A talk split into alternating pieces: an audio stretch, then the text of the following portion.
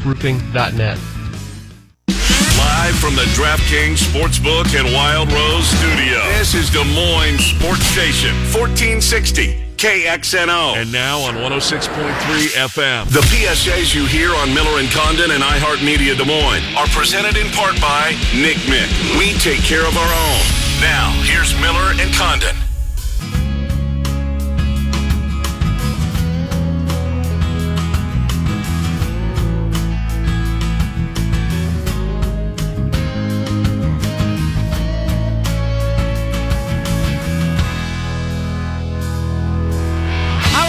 Miller and Condon. Welcome back, Des Moines Sports Station, 1460 KXNO and 106.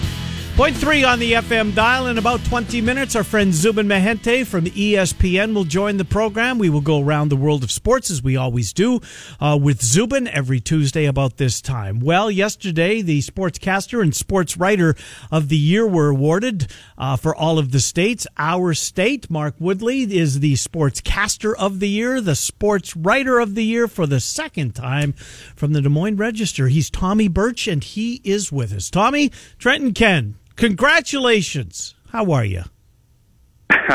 I'm doing good. I'm I'm I'm just assuming that there there's going to be a recount, and I'm not actually the winner. No, I think you won it, Tommy. I think it's set in stone that they, they made that announcement. They're not turning back. Uh, so good for you. All kidding aside, that that's great. That's the second time you've uh, managed to uh, to take down this award. I don't know what 2021 is going to look like, but don't normally all of you. Um, there's a big award ceremony, isn't it? North Carolina, Charlotte. Is it? I'm not sure. Tell us about it, Tommy. If, if in a normal year, what would happen next? Yeah, yeah. There's uh there's a big ceremony out in Winston uh, Salem. I I didn't go the last time, so I'm kind of hoping uh we'll be able to slip away and go to that because there are some really cool names. Um, you know uh, that they're getting inducted into the Hall of Fame, and then you know National Sportscaster and Sports Writers of the Year, and um, you know as, as somebody that really enjoys the industry, reading other people's work. Mhm. Uh, and, and and following the broadcast work of many other people, I think it'd be really cool to to get out to. But first, I gotta get a vaccine. Yep. Don't know when I'm gonna get that, but uh, you know, it, it, it would be really cool to to to be able to uh, to go out there and, and and scope that out and uh, uh, you know meet some really cool people. Dick Stockton, Jim Nantz, Bill King, Larry That's- Merchant. That's this year. This is this year. Jesus. William C. Rhoden, Rick Telander. Wow. And uh, your national award winners for Sportscaster of the Year, Doc Emrick. I know you like that one, Ken. Yeah. And Nicole Auerbach on the national sports Good writing her. side. That is uh, quite a list, Tommy Birch. Congratulations to you. Uh, how does it work? Uh, Where do they just randomly choose you? Is it local people that vote on this? Do you have any idea the process? Do you have to send in a couple of your favorite columns of the year? How, how does this play out? I believe it's just a, a basic vote where uh, you know you anybody can be nominated, then they kind of whittle it down to to finalists, and then and then you know other sports writers, sportscasters uh, from around the state. Who exactly has a vote? I don't entirely know. I heard from a few people that that they uh, that they had made the mistake of voting for me. so um, that that's kind of my belief how it goes, and I think that's what kind of I think makes it so special is you know. Uh, uh, a lot of a lot of my uh, peers in the industry, I always joke about this. That you spend more time with your competition than your Mhm. actual uh, coworkers when you're a sports reporter. So, um, you know, I think to um, to be recognized by them certainly uh, means a lot to me. And you know, I you know the other night I went and looked at kind of the the long list of, of sports writers who who have won this award and. You know the the Randy Petersons, Yeah. the the Rick Brown, the the Mike Colossus, you know, Ron Maly. pretty yeah, Yeah. pretty remarkable names and and to just be on that list is is something that that means the world to me No, it's it's, really cool, and you know I'll say it because you won't. Um, we're lucky in, in this state. You know, at, at, the register, the group that they have down there. You know, bringing Hines over uh, and him adding to the to the Iowa State, particularly the basketball coverage. Not that his football work is subpar. I'm not saying that, but Emmert and Leistikow do a terrific job. And now that you've kind of branched out and over in the eastern part of the state, right, Hlas, uh, as you mentioned, he's won it multiple times. Morehouse until he retired. Dochterman. Uh, we've got some terrific writers in this state, and as a as a newspaper consumer, and I've always been that person. Now uh, it's more online than having the paper, sadly, in my hands. Um, I, I'm, I tip my cap to what you guys do because as a state, and I know that's not the case every day, right? You're going to write something that's one of the fan bases is going to piss them off, but that's what you're supposed to do. So, Tommy, what was your favorite? What was the piece that you did in 2020 that meant the most to you? What was your favorite piece?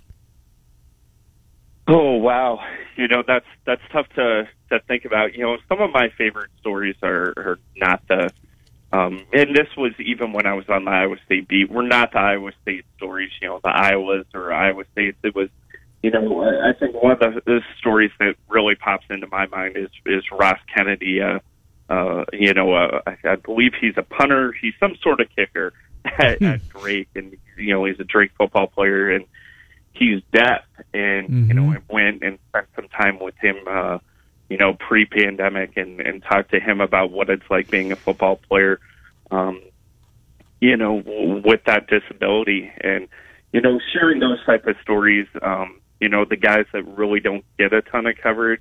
Right. Um, is, is what I find incredibly rewarding, but I would say probably the most entertaining story was during the pandemic. I, I went and spent part of the day with, uh, uh, TJ Sikkema, who is from Iowa. He was a uh, you know, a first round draft pick of the Yankees, and you know he he didn't get uh, Im- invited to the Yankees uh, alternate camp. So during the pandemic, he's just back at home working out, and I spent a day with him and his girlfriend while they were they were doing Uber Eats, and I did some deliveries with them, and it, it was it was the most um, entertaining day of the pandemic watching this guy who had signed with the Yankees for hmm. you know over a million dollars, and he's got a brand new truck, and he's he's out delivering you know McDonald's and Chick Fil A and Subway to, awesome. to random people, and uh, I, I thought that was the uh, probably the most fitting story of the uh, the entire pandemic.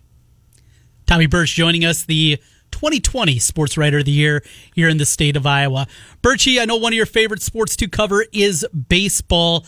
Uh, yesterday, I saw that there was a conference call with Commissioner Manfred of MLB and the ownership group, and he basically told them, according to people that were on that call, we're planning on 162. We're planning spring training. All systems go.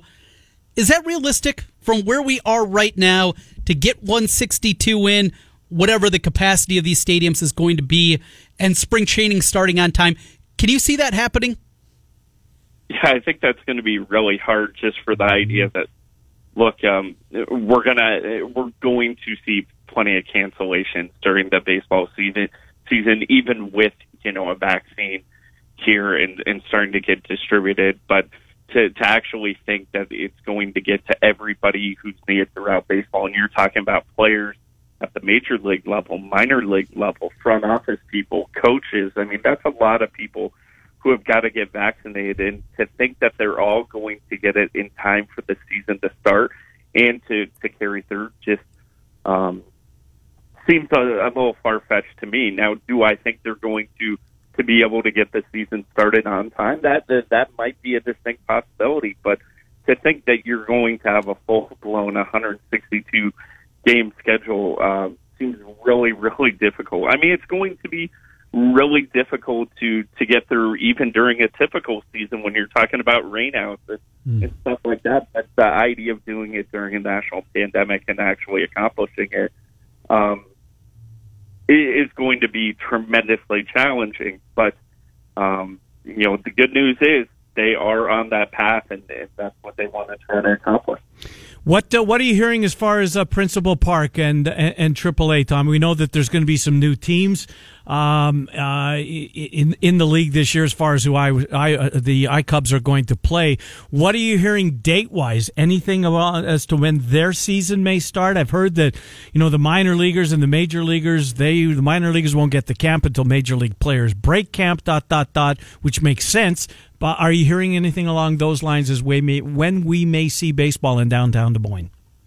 Yeah, kind of the last thing I had heard was, you know, uh, people around the minor leagues were optimistic about a May start. Now, obviously, that doesn't really fit the timeline of what my, Rob Manfred has now for a full blown 162 game season. But the good news for Iowa Cub fans is that, hey, when the major league season starts, that's when you're going to to see AAA baseball, at least right around that time too. Now, I can't say people in Cedar Rapids, the Quad Cities, um, are, are going to be as fortunate because being lower level baseball teams, um, you know, those spring trainings are not going to get kicked off in time, and those players aren't going to be ready for baseball, um, you know, until later in the season. So you're probably going to see an abbreviated season at that point. But I do think it. You know, you brought up the the point about uh, you know the Iowa Cubs having some new uh, competition. I think that could be an intriguing part of the season if fans can't get out to Principal Park, where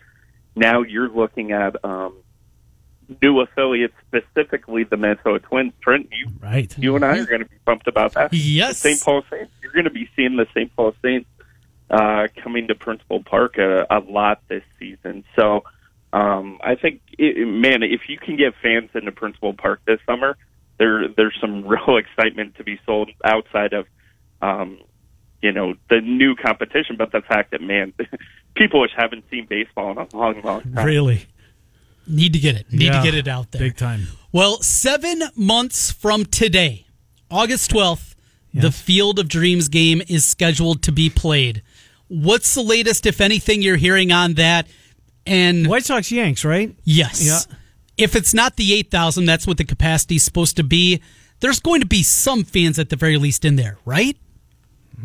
Yeah, I'd feel pretty optimistic saying that there there are going to be some fans at that game, and you know, look, I, I have found it fascinating that they have um, seemed very optimistic even before the pandemic about getting tickets out to the average Joes. You know, my my first thought was this is going to be a corporate sponsor Yep. event where you're going to have giant advertisers and big wigs sitting in the stands. But from my understanding, at least before the um, the the pandemic was that there were going to be a, a substantial amount of tickets available to, to fans. And I would say if everything keeps going along as you know we hope with the vaccine, that that's going to be a distinct possibility. But if it happens where hey there aren't uh, a, a ton of fans or even uh, any fans at the game, I think that's something that people at the Field of Dreams actually do not. Um, feel is really going to hinder it because they have very high hopes that this is going to be a game that stays on Major League Baseball schedule, kind of like the the, the Little League World Series Classic, uh, you know, game that we see out in Williamsport all the time. And I think their thought is, hey, if if we can't have fans or we can't have very many fans at this game, this is going to be a good, you know, uh, trial run for us to to to get that first game going. So, um, no matter what. I, I think the most important thing is getting that game in on that schedule and getting it played.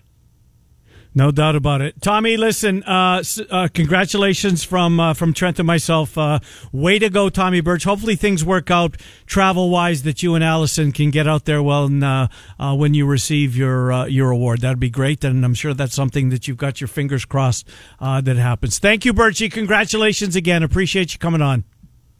Thanks for always having me, guys. Appreciate it, buddy. Good to talk to you. Tommy Birch, uh, the 2020 winner of the Iowa Sports Writer of the Year. Mention some of those other national award winners that'll be coming in. Uh, Sid Hartman. Oh, I saw that he yeah, that he's being honored. yes, right? Good for him. is really, really cool to Yep. see. Yep. And just you go through the list and so many great names and names that And in the state of Iowa too. Yes. I mean, my gosh. it, it is ridiculous. See, Duane Kuiper, who calls the Giants games, Mm-hmm. Yep. This is his first ever win. That seems unthinkable to me. but California's a pretty big state. Yeah, that's a good point. so maybe it makes it a little bit more difficult. But Yeah. I, I saw that and I saw he was a first time winner. I'm just You know, absolutely shocked. there's an omission in the state of Iowa, Sports Writer of the Year, that I don't think has won it yet, and I thought he should have won it a couple of years ago. Chad Leistikow is a really Mm, yeah. good writer. Yes. He is a tremendously talented writer. Um, he's going to win this thing one of these years. Yes. he has to. I, I think, anyways. Uh, anyways, we will take a time out. How about that? Before we do so, it is time for another thousand dollar slam dunk. Text the keyword pay to 200. 200 right now. It's your chance to win a thousand dollars. Pay to 200. 200. You'll get a confirmation text and info. Standard data and message rates apply in this nationwide contest. Our friend Zubin Mehenti from ESPN joins Trent and I when we come back on Des Moines Sports Station, 1460 KXNO and 106.3 FM. We are Des Moines Sports Station, 1460 AM, and now 106.3 FM. This is KXNO.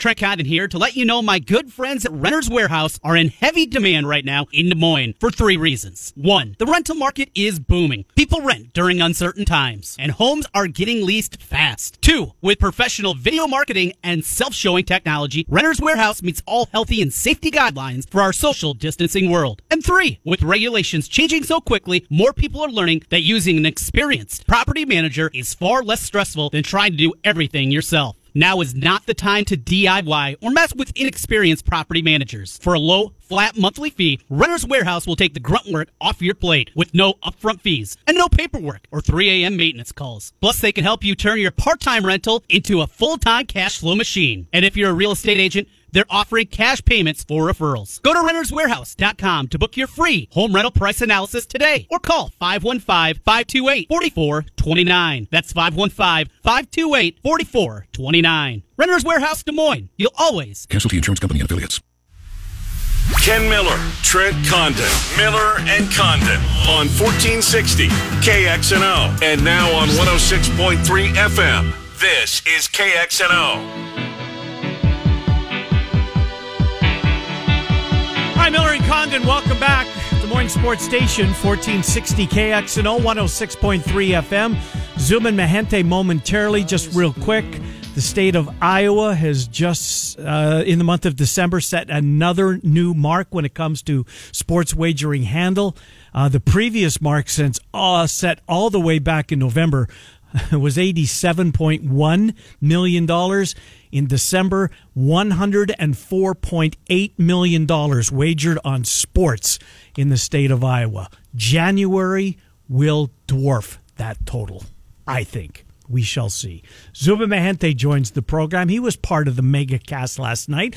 Although I can't say I saw you, Zubin. Good to speak with you, Trent and Ken. Um, how is the mega cast received? I know a lot of people love it. I see some folks, Zubin, that actually tape whatever part of the mega cast that they want to watch at a later, you know, hour or whatever. They can't get away from the normal game. Uh, but uh, what are you hearing as far as the feedback on the mega cast that you were part of last night? Yeah, I mean, I think we are trying to say that there is no group of fans whose interest level uh, cannot be satiated. For example, I think we had 14 different feeds yesterday. The traditional broadcast, 13 others, the film room. We had a ref cast for the first time. Jason Benetti worked with a bunch of officials. I was doing the data center with Brad Edwards, with numbers. We had everything covered. And I think, you know, it's one thing that our executives wrote us a, a memo today. You know, I think you're starting to see other networks do it. You saw how well received the Nickelodeon broadcast was over the weekend for a different demographic. But, you know, that's one sliver of trying to do a mega cast on another network type property. So I think it's really turned out to be a pretty good idea. Uh, it's a very podcast feel, ours was, because we like to say when you're doing the traditional broadcast, it's a mile wide and an inch deep. But for a lot of subjects, like for you guys, sports gambling, you want to go a mile deep. And so we are trying to provide that service uh, to everyone. And we did a really good job of promoting it, too. I think a lot of times what happens is if you're not on the traditional broadcast, it's very difficult to find some of these other broadcasts. Where do I find them? What are they about? But, you know, because we're so committed to college football, um, everybody was able to kind of, you know, make sure that their specific idea got enough promotion. And uh, I'll tell you just the two quick things on the data center you guys would, would love. The two takeaway stats. I know you had Bama on. In your first hour. I was sleeping in the car. It turned out to be a long night, I'm sorry I missed it. Um, but I would tell you this: Brad Edwards, great stat, and maybe this is out there, but we just want to reiterate it. For every single Alabama player that was a three-year player under Nick Saban, at any point was a three-year player from the first year he got there, which I believe was 07, right, to 2020. Every single three-year player has a championship ring. Mm. Think about that. Jeez. If you played three years for Nick Saban at any point since he came to Alabama, you have a championship ring. Second, you'd love this. Alabama has been favored in 151 of their last 152 games. You want to take a guess? I, I, I, no, who is it? Georgia in 2015 was the only time in the last 152 games they have been an underdog. They were a one and a half point underdog. What do you think they did in that game? Crushed. Probably. Won by 28. How about that? He's not even able to use the, the easiest motivational angle. No, Nobody right. believes Nobody in us. right. Right. I mean, it's the easiest one for any coach to hit up during that pregame speech. He doesn't able to use that, and it still works every single time. Everything comes to an end. The, we've seen these cycles. Earlier in this century, it was USC. Oh, Nobody's ever going to stop them. You're recruiting till LA. It's incredible. Of course, it ends. Pete Carroll leaving was a part of that. How long does this continue for Nick Saban in Alabama? Is it just something as simple as whenever he decides to hang it up? I think so. And you're right. There's some cautionary tales. We never thought Pete Carroll would end. Yeah. We never thought, you know, Urban Meyer would end at a couple of different spots. It happened. We even thought, uh, to a certain degree, that previous Alabama coaches had it going. But at the end of the day, he's 69. He doesn't act or look like he's 69. Paul Finebaum brought up a great point today, guys. Bear Bryant died at 69. Jeez. Now take a look at how Bear Bryant looked. And I understand there's that whole story about as soon as he stopped coaching, six months later he died. Not so much coaching meant to him. But you've seen pictures of Bear Bryant and you've seen pictures of Nick Saban. They're both 69 years old, and Nick just has a vitality to him that's amazing. Brad had mentioned to me yesterday the top three receivers in the state of Florida, okay, have all committed to Alabama. Um, you know, DeVonta Smith is from Louisiana. Najee Harris is from California. Um, Jaylen Waddle is from Texas. Mac Jones is from Florida. He's going everywhere and getting anybody that he wants.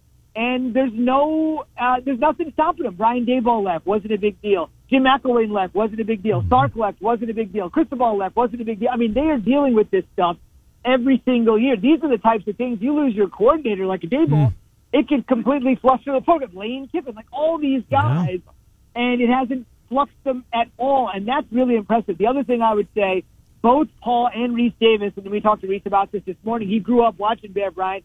He's been handing the trophy to Saban pretty much every single year. You would think. Um, both of those guys said that there is no debate. You got to have the debate today because he finally hit the six titles that Bear had, seven overall. Both seem to think, and Paul actually covered the last two years of Bear Bryant. So how old Paul is. Um, they said no, no contest whatsoever. It's Saban for the best ever. Yeah, I mean, I, I, I would find it hard to argue that point at, at any level. Zubin Mehenti uh, from ESPN is is our guest. Zubin, who is the the best comparison you've heard to DeVonta Smith? Is whom? Oh, I heard you guys talking about this because I was able to tune in before I fell asleep. We put you to sleep. Good to know. Ringing endorsement. Yeah. you know what I mean. But well played. It's funny. We've actually talked about this on our show because we are always talking football consistently. Key, Key, Key and Todd McShay actually came up with the same guy. Of course, Key likes to say uh, uh, McShay heard him say it, and he's just regurgitating. but that's Key. But uh, um, no, they both came up with the same guy, Marvin Harris Yeah. and that's a smaller, slighter guy. Like kind of, I think Trent, did you mention Jerry Rice when I first came in this morning? Same type of thing, smaller base. And at the end of the day, if you're DeVonta Smith, I mean, look, obviously we know he was on the receiving end of the second and 26 from Tua. Um, he's responsible basically for two national championships, the Heisman Trophy. He said this morning, and you know, Key is prone to hyperbole every once in a while, but not at the wide receiver position. He has a lot of respect for these guys, as you might imagine. He said DeVonta Smith is the most decorated wide receiver in the history of college football. We, I know we live in the recency bias, and it's all there, Yep. but it would be hard to argue if you really think about it. Yeah, Zubin, uh, big picture college football. So last year was LSU. Alabama, their sixth title in 12 years, but it's the same teams. There is a certain level that it doesn't feel like even that next tier, the Floridas, the Notre Dames, the Texas A&Ms of the world, they can't get to this highest tier.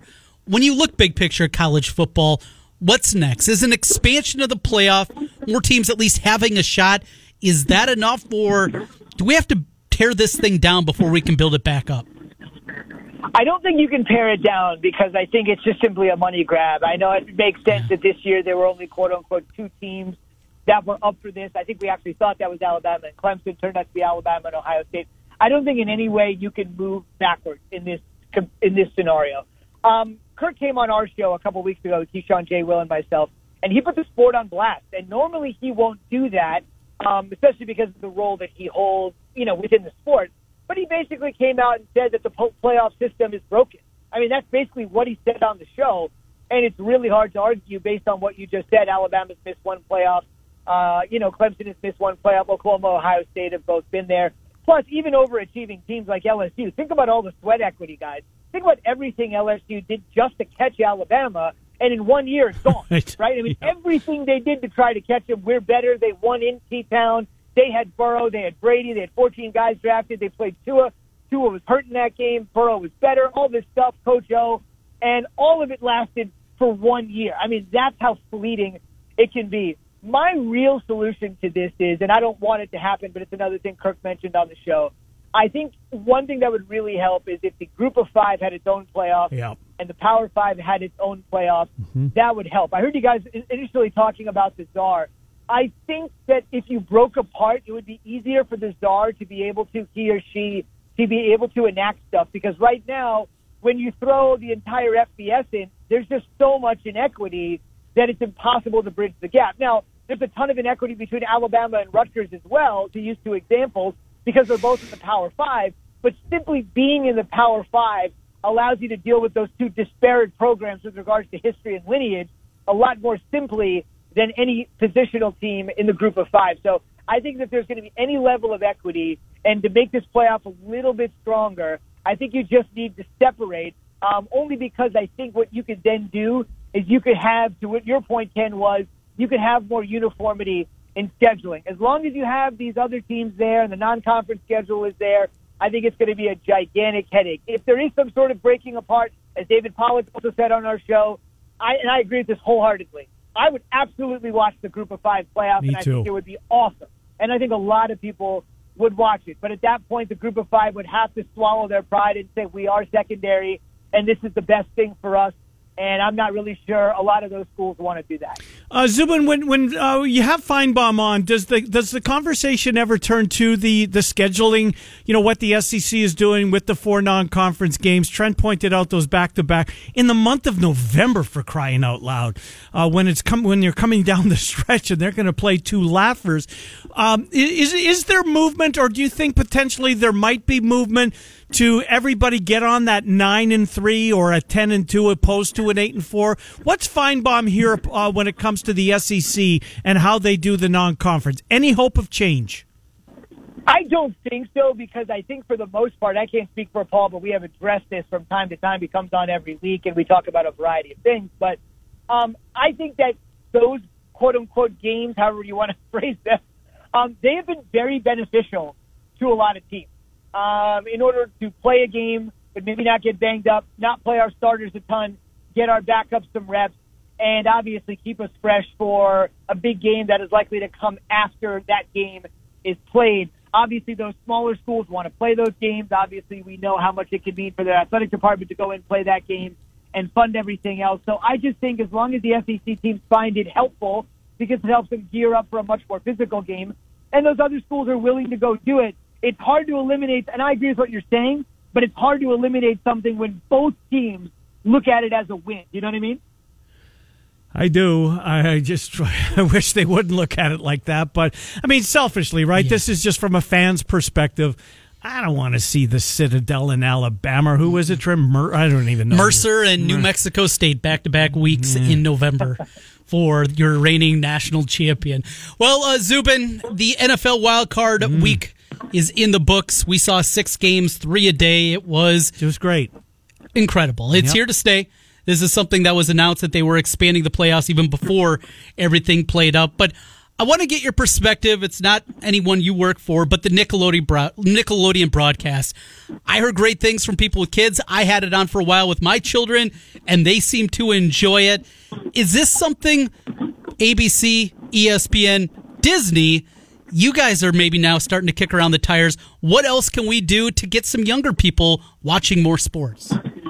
No doubt. I think the first thing is you got to put it on a platform where younger people are going to find. So you and I, Trent, we're the same age. We grew up on Nickelodeon. Mm-hmm. You can't do that on television. The Green Yeah. Slime, the Today Special. I don't want to date ourselves here, but you know what I'm Uh-huh. talking about. So we we have that. We have the Disney Channel. We also have something called I learned the other day for the first time. We have something called Freeform, which used to be ABC Family. So mm-hmm. once again, these sort of wholesome places where kids can go. There's non-threatening television. Nothing crazy is going to happen. So as long as you have that outlet, that's the first thing I think you need because you have to go to a place where normally people like that gravitate. Secondly, I got to give CBS a ton of credit. We do it with the MegaCast, but we do it by going into niche sorts of topics. What they did to really make that different was, you know how many people tell you they're going to be out of the box and then do the most conventional thing because it's cool to say you're out of the box? Tip by cap to them. They said it was going to be different, and it was. I don't want to pat them on the back for doing exactly what they said they were going to do, but there's so many people that say they're going to go out of the box and do something different, and it's as conventional as could be. So credit to them. They said it would be different. It was. And the other thing that this tells you, besides the fact that you open it up, you get more people involved, is that even leagues like the National Football League need to acquire a new audience. Now, we're talking people, Trent, less than half our age. So you're talking preteens, younger people, maybe a little bit older than your kids, obviously. But the NFL needs that next generation of fans. And there's no such thing as starting too early. I saw a stat the other day that of the top 100 shows on television, 63 were NFL games. So I think the NFL is completely dominating our, our watching experience. But I think they realize, like everybody else, consumer attitudes and consumer ideas are shifting really fast. And this is a group of people that maybe hasn't started following sports just yet and needs a different hook to get into it. Remember, the participation level in football is dipping. There's a real good corollary to say that younger people are not as interested in football. They're not playing it. They're playing video games all day long. Whatever they do, something to get this next generation involved into football. They might naturally gravitate there because mom and dad like it.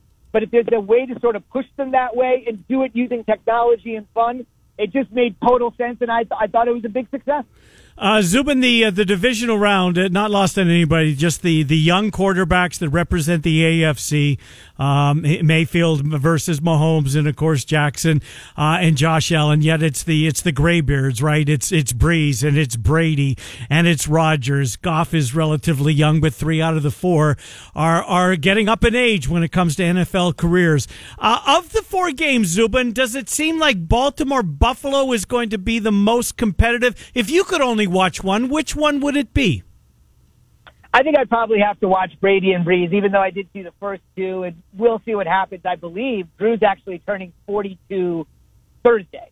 And obviously, as you know, of course, Tom is 43. And obviously, we've never had a matchup like this in the history of the league. Two 40 year old plus guys, or at least 40 or older, taking part in a playoff game together. So I would say I'd rather watch that because I know Lamar and Josh's best days are likely ahead. Although obviously that that's that's pretty high praise for Lamar considering he's already been the unanimous MVP. But earlier, I think Monday we had our poll question, and our poll question was just the opposite: which guy in the 2018 draft class that finally broke through for their first playoff win? They all did it on the same weekend.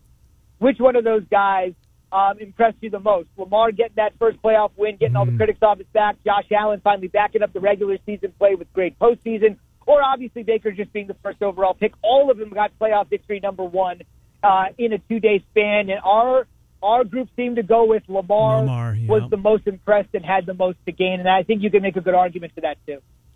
So, looking forward, are we just getting chalk here? Are we setting up for Mahomes versus Rodgers in the Super Bowl? Is there a dark horse? Who do you like coming up this weekend, Zubin? We don't ask you often game wise who you like. Do you have anything off the apple cart here? I think one of the most interesting games that isn't being talked about, or not even one of the more interesting games, Key had sort of mentioned this on the air, and Key has sort of indicated that there's something funny going on with the Rams. I, McVay came out and essentially said, Jared Goff's our guy, and I'm not here to tell you Jared Goff and John Wolford are in some sort of tete-a-tete. But just just remember this for a second. On uh, Saturday, Wolford started. Goff was the backup, and Blake Bortles was inactive. In other words, uh, Goff was one snap away. And if you're one snap away and there is no number three quarterback, you should probably be as close to being able to start as possible, considering the scenario you could be in, which is exactly what happened when Wolford had the neck injury and went to the ambulance. Goff came in and played well. Goff's their quarterback. Goff's earned the money. But if you go back and listen to what McVay said after the game, I'm going to paraphrase here. I don't have it in front of me. He said something along the lines of, Jared came in and played really well, but man, John was in a good rhythm. And, and I'm not saying anything. Goff is their guy, and and uh, McVay stated it after the game. But I just thought that was really interesting. In fact, when asked after the game if Wolford were to be totally healthy this week, meaning this divisional game, he still wouldn't commit, even though you would believe that uh, Jared's thumb would be getting better every single day. If he could play Saturday with the thumb injury, you would think the following weekend he would be fine. And he still sort of resisted in answering the question as easily as he could have. I'm not sure what's there, but I think there's something more there than people are talking about. I mean, let's be honest. They went through entire game week last week. They didn't know who their quarterback was going to be, and it was one of the least talked about things nationally, right? The Rams are about to play a playoff game. We don't know who's going to take the first snap, and barely anybody was talking about it. Something strange going on. Interesting. Zubin Mehenti from ESPN. Zubin, thank you. Great spot. Uh, appreciate it as always. We'll talk to you in a week's time. Thank you, Zubin. Take care, guys. We'll see you next week. Good to talk to you, Zubin Mehenti from ESPN. You know, I didn't want to bring it up with Zubin and put him in a bad spot. Um, first ever headgear Lee Corso put on was Buckeyes? Alabama. Oh, okay. And I found that out last night. It's not that I knew. Last night, he put on Alabama.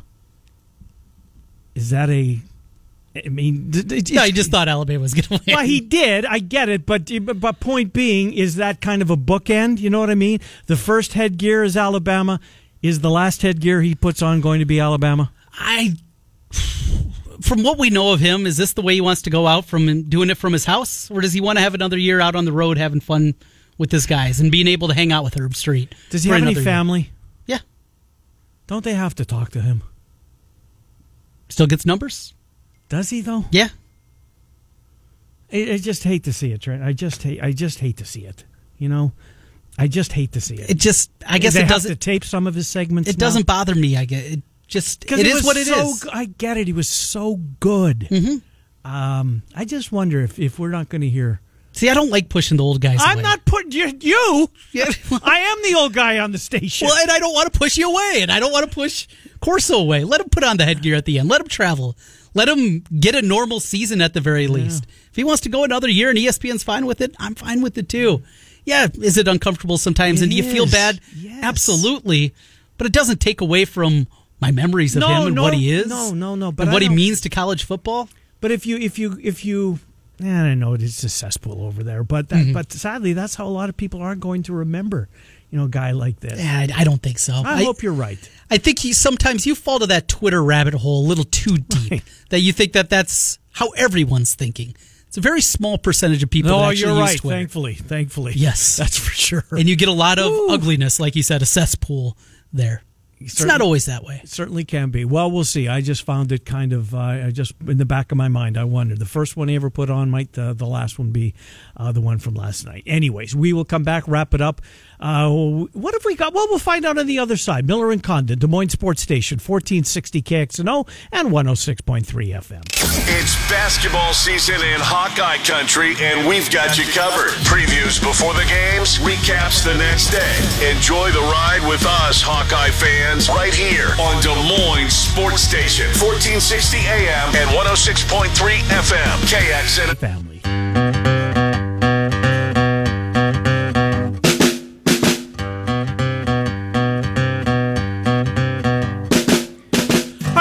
Couple minutes. Miller and Condon, Des Moines Sports Station, 1460 KXNO. May have been given some bad info on the first uh, heads uh, Geary put on, but my point remains. Anyways, It was the Buckeyes. I was right. You I were right. That. I rem- I don't know why I remember that, Probably just old clip of they that they showed from time to time. But yeah, him putting the buck nut. Back into the glory days. Right.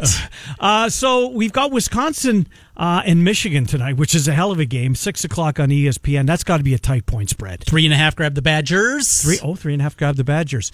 Uh, so Michigan goes down. Yes. Wow. Little little play on that money line. Just Okay. a little bit. Is that your best bet of the night, or do you have a game you like uh, better than others? I have three bets tonight. That's one of them. yeah. I like Virginia Tech a ton against Duke. Duke's favored by a point and a half at Va Tech. Duke's not good. No. Va Tech is. Cordell Pemsl, not playing a whole bunch. Yeah, I forget that he's even for the there. Hokies. You know? And uh, yeah, it's kind of one of those things. Ah, I'll watch a little bit, and then he never plays. And like, okay, that's kind of a, a waste of time. My third play of the night, laying the points with Florida tonight, minus three at home against Ole Miss. But three plays, uh, went three and zero last night, national championship game and two college games, try to do the same again today. Well, good stuff. Uh, we know that Iowa State, K State will not play tomorrow. That game has been postponed due to COVID issues uh, within the uh, Wildcats program. So they're off tomorrow night. Hawks Will- don't play until Thursday. Will that game be made up? Well, I hope so. mean- Where? Well, I don't care. I mean, there's not there's not a lot of opportunities for the clones to put one in the win column for that true. reason alone. Yes, absolutely. I was thinking the same thing with the Loyola Drake series.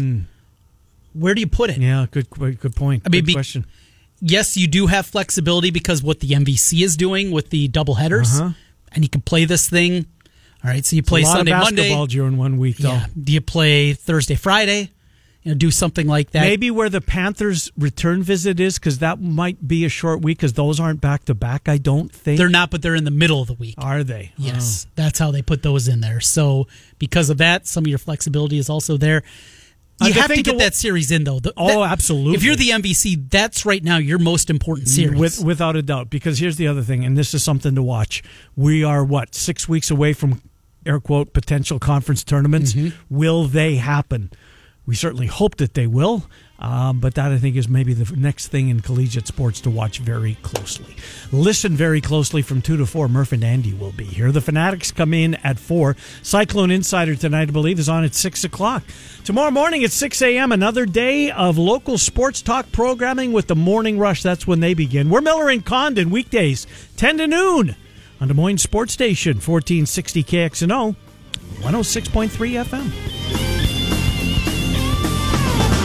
While the holiday season may be over, the sports calendar is in full swing this week. From collegiate to professional sports, there's no shortage of action, and there's no better place to get in on all the action than DraftKings Sportsbook, America's top rated sportsbook app. If you haven't tried out DraftKings Sportsbook, what are you waiting for? Ken, I have no idea what people are waiting for. To celebrate this year's football playoffs, DraftKings is giving all new players a chance to bet on any of this weekend's professional football games at 100 to 1 odds. All you have to do, bet $1 any football game this weekend. If your team wins, you win $100. Download the top rated DraftKings Sportsbook app now and use the code KXNO when you sign up to get 100 to 1 odds on any football game this weekend. That's code KXNO for new players to get a shot at $100 on any football action this weekend for a limited time only at DraftKings Sportsbook. Must be 21 or older, Iowa only. Restrictions apply. See DraftKings.com slash sportsbook for details. Gambling problem? Call 1-800